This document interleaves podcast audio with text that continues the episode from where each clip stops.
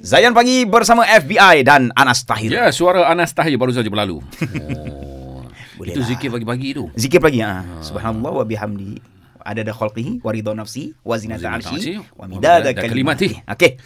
Baik, hmm. uh, kita sembang deep bersama dengan Fin Jamal pagi ini tentang soalan yang sensitif bagi seorang lelaki dan juga perempuan.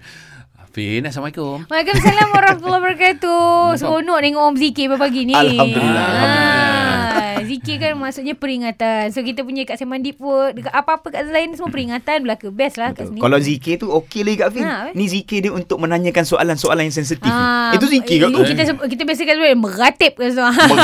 Kalau bahasa orang kampung lah. Lagi satu kan Fin, hmm. kita duk bagi peringatan ni hmm. bukan kepada pendengar-pendengar saja, peringatan kepada diri Diri sendiri. sendiri. juga Betul sebenarnya. lah. Dan tadi FBI ada mention Hmm. kata FBI sebenarnya soalan-soalan sensitif ni Hmm, untuk contohlah eh, bagi pihak perempuan kan. Ha-ha. Ah, Dia ada bucket list. Saya macam terkejut dia dengar macam serius lah, FBI perempuan ada bucket list soalan yang tak boleh ditanya. Ha, Saya rasa lelaki dia kurang sikit lah Hmm. Fin. Ah, kurang, Tapi kurang, kurang untuk banyak. saya, saya bagi contoh tadi.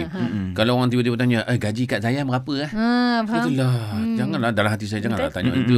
Tapi di mulut saya kata, adalah sikit-sikit alhamdulillah rezeki Allah. Macam tu ya. Asal FBI tak jawab macam counter lah macam buat lawak sikit ke. Nak, nak buat lawak apa? kan? Ha? Tak tak, tak, eh, Tak, tak boleh. tak, tapi faham juga tau Macam kadang-kadang kan Orang tahu kita ada motorhome Orang Hmm. tahu kita Ah, ada ada. Apa yang kita ada Ada. Soalan selalu akan dapat Adalah macam Berapa Duit lah lah. tu oh, Kita kita macam Ada certain things kan Kita macam Alamak boleh tak jangan tanya Bukannya tak nak tanya As in tak nak jawab Faham, Tapi kita tak tahu Macam mana nak jawab Tanpa Kenegaran pelik ni Macam faham tak Dia Boleh. sama ada jadi riak Atau jadi ujub Oh, Ataupun okey. Kita kalau tak riak tak ujub pun Kita risau orang berasa hati Kita tak tahu Betul Ah. juga kan dia tanya tu nak dengki. Ah, semua sebab kan. Hmm. sebab itulah macam banyak jenis soalan ni sebenarnya yang tak boleh je sebenarnya. Ha.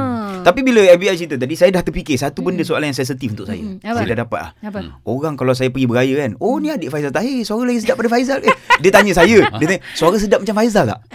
FBI rasa saya jawab apa? Hmm. Azan Apa lah kat Lagi situ. sedap, lagi sedap. Saya cakap suara saya lagi sedap pada dia Mengenali Lepas Anas tu dia Tahir. tergelak lah. dia Cakap macam tu lah kan. Ha. Tapi biasa gitu kan kita akan jadi defensif bila orang tanya soalan-soalan pantang ni. Hmm. Ha, apa lepas tu macam orang suruh fikir kita biadab time tu tapi sebenarnya kadang-kadang soalan pantang ni adalah soalan yang selalu kita dapat. Okey. So bila kita dah selalu dapat, lepas tu kita sakit hati kita sakit build up build up build up lepas tu agaknya orang terakhir yang tanya dia yang terkena daripada kita. Faham, Hmm. Faham, tak? faham. Lepas tu juga biadabnya orang tanya baik-baik dia cakap macam tu. Tapi orang tak tahu yang sebenarnya hmm. mungkin timing tu tak betul and Okey. everything. So ada banyak angle tau dalam Islam pun ada kaedah nak menyantuni situasi ni. Mantap juga. Okey Kak Afin Saya nak tanya satu soalan Kak Afin eh. Hmm, Sebenarnya wanita ni Perempuan ni Dia banyak bak- apa Soalan-soalan sensitif Yang dia letak dalam bucket Hmm, list Ataupun dia tak nak ditanya Ha. Mana satu tu Okey. Eh. Dia soalan sensitif ke atau Kalau boleh aku tak nak orang tanya aku soalan Uh, dia sebenarnya orang perempuan nak happy je. Kalau benda tu menyakitkan hati, tak payahlah. Ha. Apa macam mana nak mulakan conversation Ah. Biasanya kalau kita nak mulakan Hmm, Perbualan kita akan tanya dulu Yelah, dia depends. Everything is all about timing and Hmm. pemilihan perkataan tu. Sebagai contoh, kalau katalah kita tengah stres, kita dekat hospital, kita tengah melawat abah kita yang baru lepas operasi jantung. Lepas tu Okey. orang tersempat kata, eh, uh, dia pun nak gurau. Hmm. Uh, apa macam uh, pergi hospital ke? Lepas tu kita macam, taklah pergi bertukar basikal. Ah, macam tu. Faham tak? Kadang-kadang kita tengah stres. Lepas tu orang cakap, eh, biadabnya. Padahal kita tak tahu orang tengah stres ke tidak time tu tau sebenarnya. Hmm. Ya, dalam Ha. kepala dia menyebabkan Ah, yes. ya, eye contact dia pun tak tak tak tak betul kan. Okey, okey. Hmm, we have to read the room jugalah. Kadang-kadang sebelum Allah. kita ajukan soalan tu dan selepas kita ajukan soalan tu kita tengok air muka orang tu. Ya. Dan kadang-kadang ada jenis orang ni dia tak perasan dia ada ceret mulut. Oh. Allah. Eh, sorry. Ha. Ceret mulut ni maksudnya dia keluar Keluar je. ha, keluar je. Brrr gitu ah.